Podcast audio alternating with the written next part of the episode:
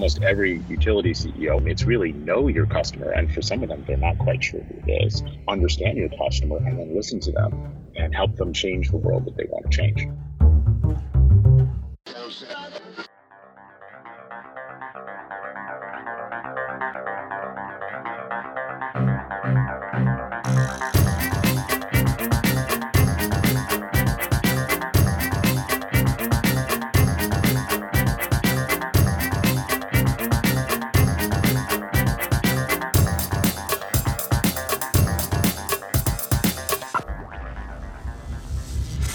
This is Energy Cast, and I'm Jay Downhower. Today we are talking about electric utilities, how the business models that have served them well for over a century are quickly changing. I can't believe I haven't used this musical cue yet, so here we go.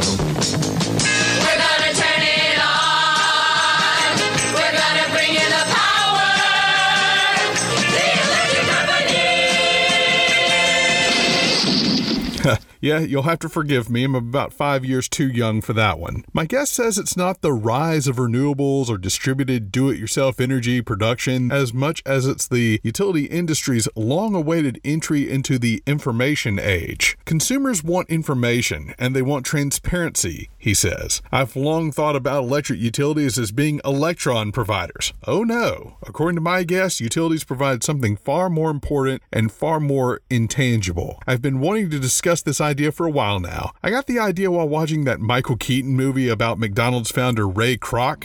Is there a problem? A big one. You don't seem to realize what business you're in.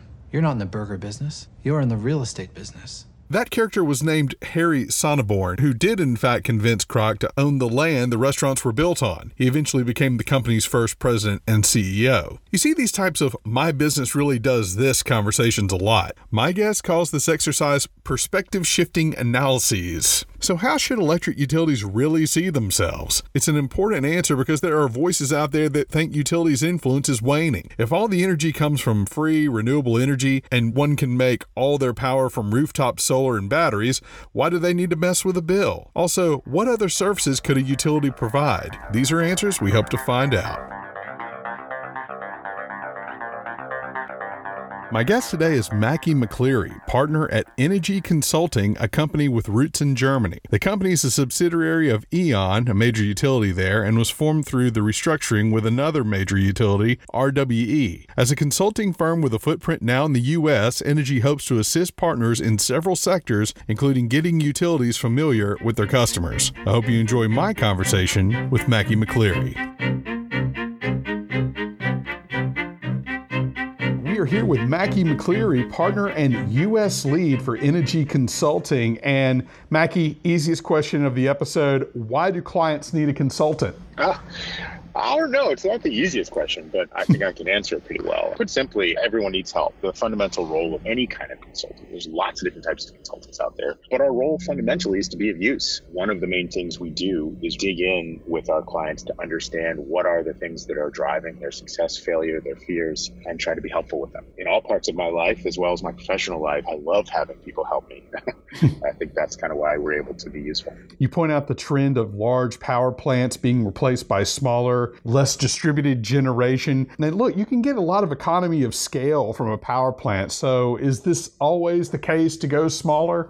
So a trend is not always 100%. Yeah. The short answer is there's lots of situations still where scale is going to be really valuable. Look at what's happening in renewables. You have the simultaneity of the development of the distributed generation, but also these massive wind farms, both onshore and offshore, where the scale is really valuable. I think energy will continue to be in all of the above. And what we're seeing when we talk about this trend is just that, unlike 60 years ago, when all you had were massive power plants, the world is getting more and more complicated and will continue to get more complicated from an energy point of view.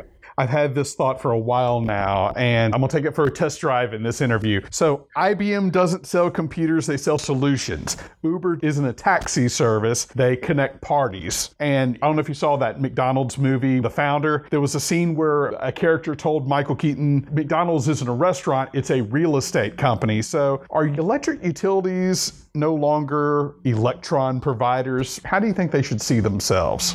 Yeah, so what's interesting here is I would call all of those analyses perspective shifting analyses. A good friend of mine who's a hedge fund investor used to always say that basically all big box retail are just real estate companies. He made the same analysis for Kmart and all these other places. I would argue, as both a former regulator and currently a sort of thought partner for utilities, I'm not sure electric utilities were ever electron providers. I would make an argument that the electric utility, along with, frankly, all other utilities, that what they provide is, in fact, ubiquity and access. Yep. The commodity that goes along with that is somewhat immaterial. The entire business model came from this very radical social idea that every single human being in our society deserved to and had the right to have access to these key commodities, electricity, water, in some cases natural gas. That is where the radical business model came from. And the commodities themselves are sort of like the gas in a car. I would argue that saying an electric utility is only an electron provider is like saying that an automobile manufacturer is actually an oil company. Those two things are related to one another, but they're not the same. It's not a sufficient way to describe what the service is from a societal point of view. Utilities are immensely valuable because of their ability to provide ubiquity and access. And I think that need is going to continue even if and as the commodities that are relevant to that need shift over time. Should we be thinking of them as, we do pay a bill for electricity? Do you see them as trying to expand their offerings beyond the electric bill? Yeah, and I think that's a natural evolution. We receive a bill for electricity now, but we talked a little bit about how the generation environment is going to be changing. As the price of producing electricity decreases, at the end of the day, it's really hard to beat someone who doesn't pay for fuel. And so the real price of renewable electricity is very, very low. That bill is going to be for things that are much more than electricity. Already, if you actually take a look at your utility bill, only a portion of your bill is energy. There's a whole bunch of other stuff on there. In northeastern states, you've got energy efficiency. In some cases, states, you've got EV subsidies. In other states, you've got fuel subsidy. All these sorts of things, which are all a part of delivering the ubiquity bill. What they're really talking about is the service is the lights turn on. Electricity is one of the tools that allows you to do that. Yes, they've already started to shift, how and what we're paying for. I think that will continue as the society itself evolves in terms of what we need. Help us understand what's changed with electric utilities. Why is the business model that's lasted the past 130 years changing now? It's changing because society is changing. And the other part of it is as the technology has changed, technology has made some massive shifts, both in generation, distribution, and consumption. In a way, I would say that we're almost in this industry among the last to come to some of the more obvious changes of the late 20th and early 21st century. You could drop Thomas Edison into a gas plant and relatively certain he'd be able to operate it without much trouble. I think the advent of the information age, and it's on every single part of our lives, is just now seeping into this deeply embedded part of our life, which is infrastructure. And as a result, the business model has to change. The power of the consumer is different. The way we produce electricity is different. All of these things are changing from the distribution of those generating assets to the effectiveness and intelligence that exists at the edge of the grid that decides consumption occurs. The business model needs to and is actually changing to reflect that, because the one thing that hasn't changed is the fact that we need electricity. Yeah. Again, that's the thing that the utilities are providing, is that ubiquity and reliability, and the method of that is really what's shifting. On the website, Mackie, Energy talks about energy companies being, quote, energy managers. This kind of goes back to not just being electron providers, but what does that really mean? Yeah. What we mean by that is managing an energy portfolio to ensure that your lights turn on. And that may mean managing your demand in some cases. It may mean figuring out when and where solar is being produced and where storage is occurring, whether that's water storage or battery storage. There's several different levels of that management. Really, they've always been energy managers, whether you're thinking about a transmission or a distribution system operator. What they're really doing is managing assets that are rising and falling with demand and supply. And what we're really seeing now is that evolution is more transparent to that type of management at the consumer level. Whereas before, I would have considered, you could almost compare electricity to the front of the house, back of the house of a restaurant. And the plate that comes out is gorgeous. I have no idea what's happening in many restaurants behind the wall in order to make that gorgeous plate. And in the restaurant industry, just like here in the utility industry, we're starting to break down that wall, right? So you go in a restaurant nowadays, especially the modern ones, you're sitting right in the kitchen in some cases. You see them preparing the food. When we meet by energy manager at the consumer level, it's the same sort of thing. We're able to now sort of see whether it's because we have distributed generation or because we have a Nest thermostat or a smart internet of things, we're able to have much more visibility into sort of the quote unquote sausage making of how our lights do turn on a day-to-day basis. Right. I mean, you never would have thought about people saying, I want my electricity to come from X. I did a couple of episodes about renewable only retail electric providers. Yeah, and that transparency is something we expect in everything from how we buy our clothes to how we drive our car. And it's now just coming into the electricity industry as well.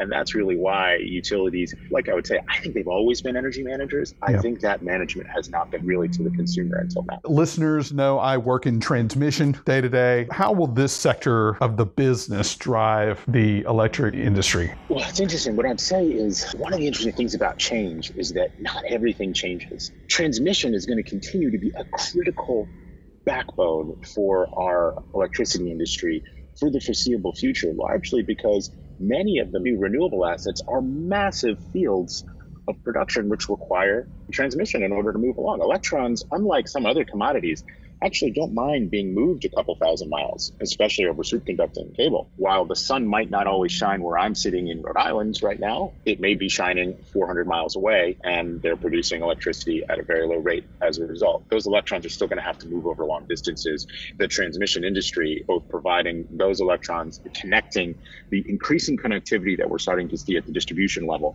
started actually happening at the transmission level 70, 80 years ago.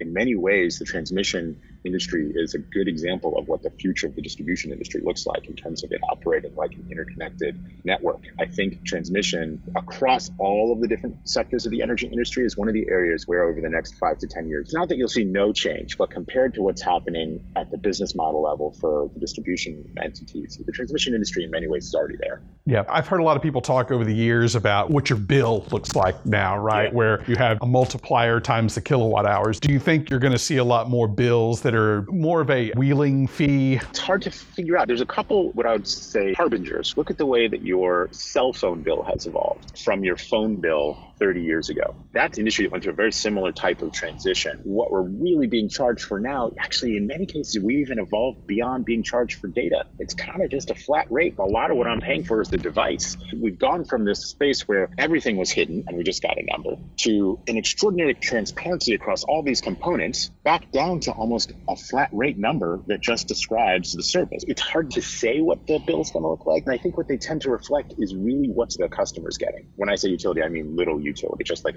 what value is the customer getting out of it? It may be depending on the customer. So if I'm an industrial customer, I may get a flat rate reliability charge. I'm a hospital. I want to know that the lights are never going to turn off, and I'll pay a certain amount per month to ensure that.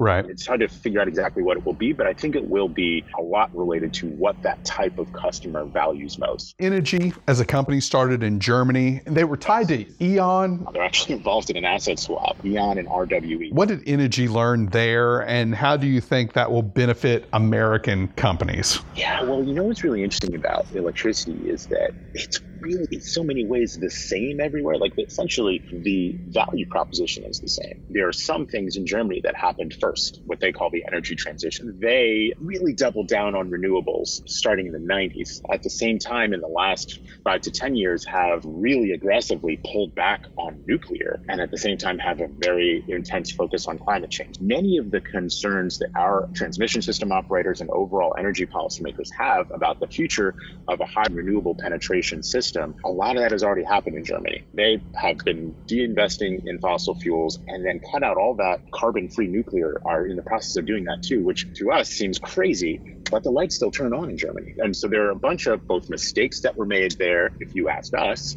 we would tell you shutting down your nuclear plants early is probably not a great idea if you're really concerned about carbon in the near term. But even if you do that, you can keep the lights on. There are things in the US that are happening faster than in Germany. There's really great value in the bi-directional communication. For example, EV penetration in Germany is quite low. Many people are surprised by that, but the internal combustion car industry in Germany is an extraordinarily large percentage of the employment population. Electric vehicle penetration is actually quite low, even though they've invested a lot in charging infrastructure. We have higher penetration in portions of the United States States that they will have for years in Germany. There are a lot of lessons that some of our utilities are learning that we are actually importing back to Germany as well. Getting back to you guys as being the role of a consultant, let's pretend you're in the CEO's office and whatever you say goes. You're the king for a day. What's the first thing you'd tell them to do? It really depends on the CEO, but the one thing that doesn't depend on the CEO is listen to the customer. For utilities, that has been a relatively new idea. What's valuable to those customers is going to be what's driving the success for both shareholders and for regulators going forward, because those customers are really king and queen. So almost every utility CEO, and also we serve tech companies and mobility companies, I mean, it's really know your customer. And for some of them, they're not quite sure who it is. Understand your customer and then listen to them and help them change the world that they want to change. A couple months ago, I ran into our CEO at a sandwich shop. And I go, I got a quick question for you. What would you say you do most of the day? And it wasn't like that. It was really for a position where you could basically be doing anything. You spend your time. Yeah, how do you spend your time? And I would think maybe you spend a lot of time doing investor relations. But the answer was very interesting. It was basically, I spend a lot of time trying to be an ambassador for the mission of the company. She goes, I was in D.C. meeting legislators, trying to explain what we're working on. It really was kind of an ambassador role. Yeah. Is what, you know. Well, that doesn't surprise me. People often forget that a utility is a fundamentally revolutionary company. They don't think about it that way because we've been successful with the model. I'll give you an example. Google's tagline is organizing all the world's information, which is an extremely radical idea.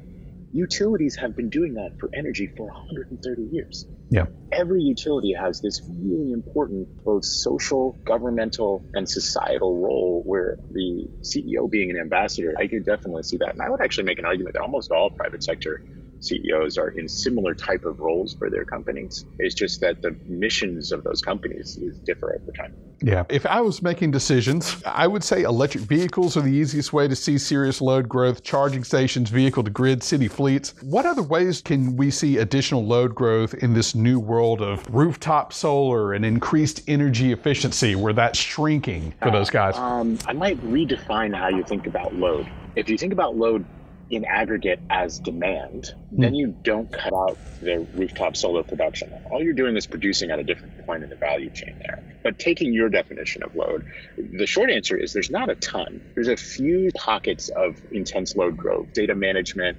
I think communications networks are actually going to drive a lot of load growth. One of the big things about 5G that people are not thinking about is that each of those little small cells requires electricity. You're going from a space where you might have 400 towers, or even in some cases for 4G, 40,000 cells across a small state like Rhode Island to a place where you're going to have 500,000 of them, all of which are drawing small amounts of power. And that's only for one network. If you've got 4 or 5 networks, that's actually a large amount of draw from an electricity point of view.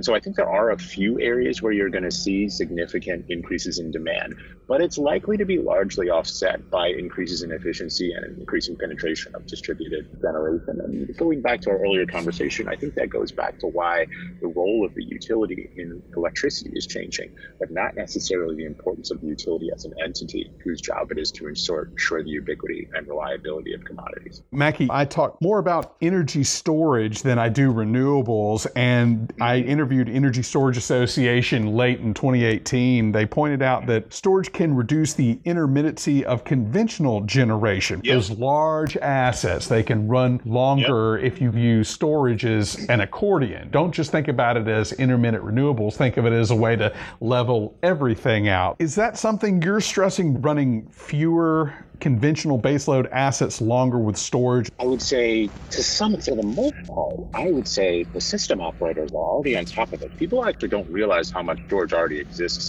For the most part, we don't store energy, but most system operators have at least some what I would call old school water storage. You pump water up a hill and then you release it. I think storage is a key part of management of conventional baseload assets, and any system operator would tell you the same thing. Even the small amount of storage we have on the system saves probably hundreds of millions of dollars a year for each system operator on that big peak day. You take those 10 peak hours and you increase conventional storage as well as new battery storage, you're talking huge amounts of savings from having to turn on peaker plants. I think the increasing investment in new forms of battery storage, now that's an interesting challenge. And yeah, I would certainly say your analysis is right. Battery storage helps a system operator, period. Renewables, yes. but also for conventionals. At the end of the day, the system operator is still playing a balancing / energy manager role, and storage just gives them more flexibility. Right. I did an episode with Bath County Pump Hydro in Virginia, largest pumped hydro in the world. One of the things that I was a little bit surprised about was this emphasis of this was built to save up the excess energy that our conventional nuclear has been producing. This isn't here to regulate a bunch of renewables on the grid. Plus, this thing's been around for 30 plus years. I think that's kind of a little bit of an underreported story. Another thing, I was talking to some of the leadership at Hydro-Quebec the other day, and I had a really huge aha moment about that big hydro up in Iowa. They've been trying to get a transmission line down in New England for 30 years without a bunch of success. And people in New England don't love to have things built in their backyards as a general rule. The way they view that asset is it's a giant battery. We have a huge number of hydroelectric dams that are basically batteries that can help you manage your baseload assets in New England, whether those assets are renewable or not. People don't think about the differing ways in which existing conventional assets can be used that way.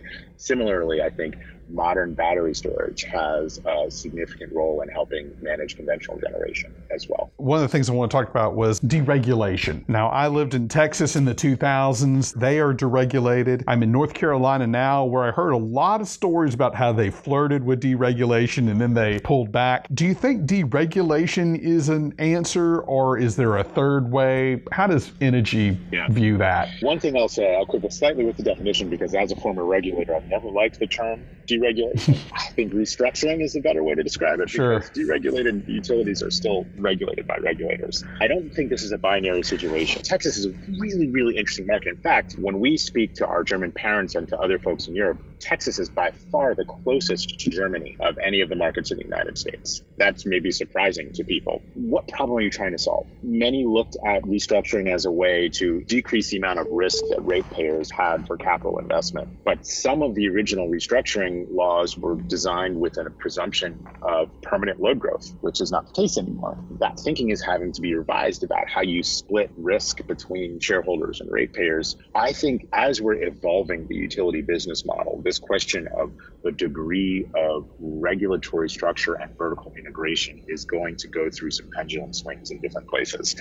There are significant benefits to having a vertically integrated market in a world in which you have high renewable penetration and you want to incentivize energy efficiency electric vehicle, because all of the incentives are in one place. When you split up the incentives, you have to do all kinds of crazy things in order to make the utility get a benefit from things like energy efficiency and distributed solar. At the same time, the competition on the retail side is great for the customer if it's done and managed properly. There are retailers in Texas that are offering free nights and weekends for electricity because they're overproducing wind.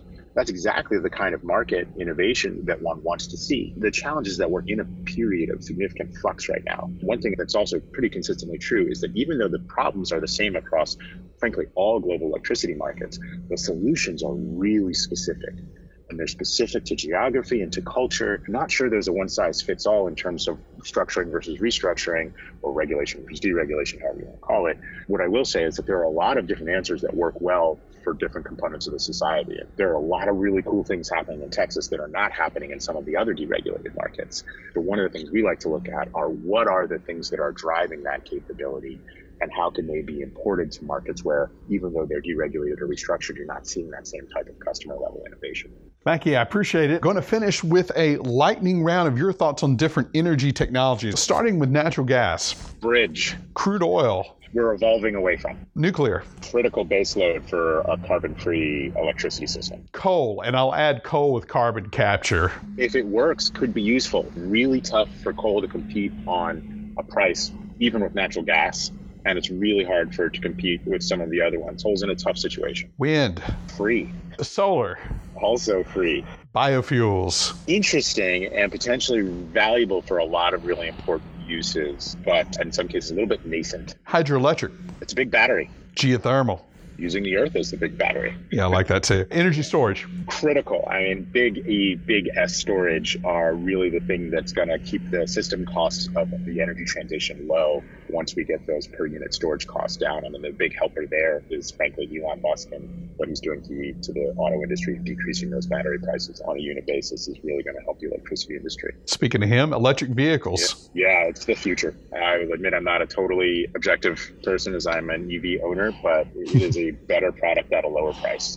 Energy efficiency. Interesting. I'm actually going to answer that one with a question. If we take the assumption, which may not be true, that 20 years from now, because of the ubiquity of solar, wind, and storage, the real price of electricity is somewhere around 1 cent per kilowatt hour or lower. When you're producing it for free, is it super important for there to be efficiency if it's ubiquitous? I think energy efficiency is going to end up going through a lot of changes that are not right now well predicted, as a result of the transitions coming from high penetrations of renewables. And then finally, fusion power. That is the Shangri-La or El Dorado of energy. Yes, if we can have a little bit of the sun on the earth, that sounds great. It's a little bit like fuel cells, where it's been 15 years away for about 50 years now.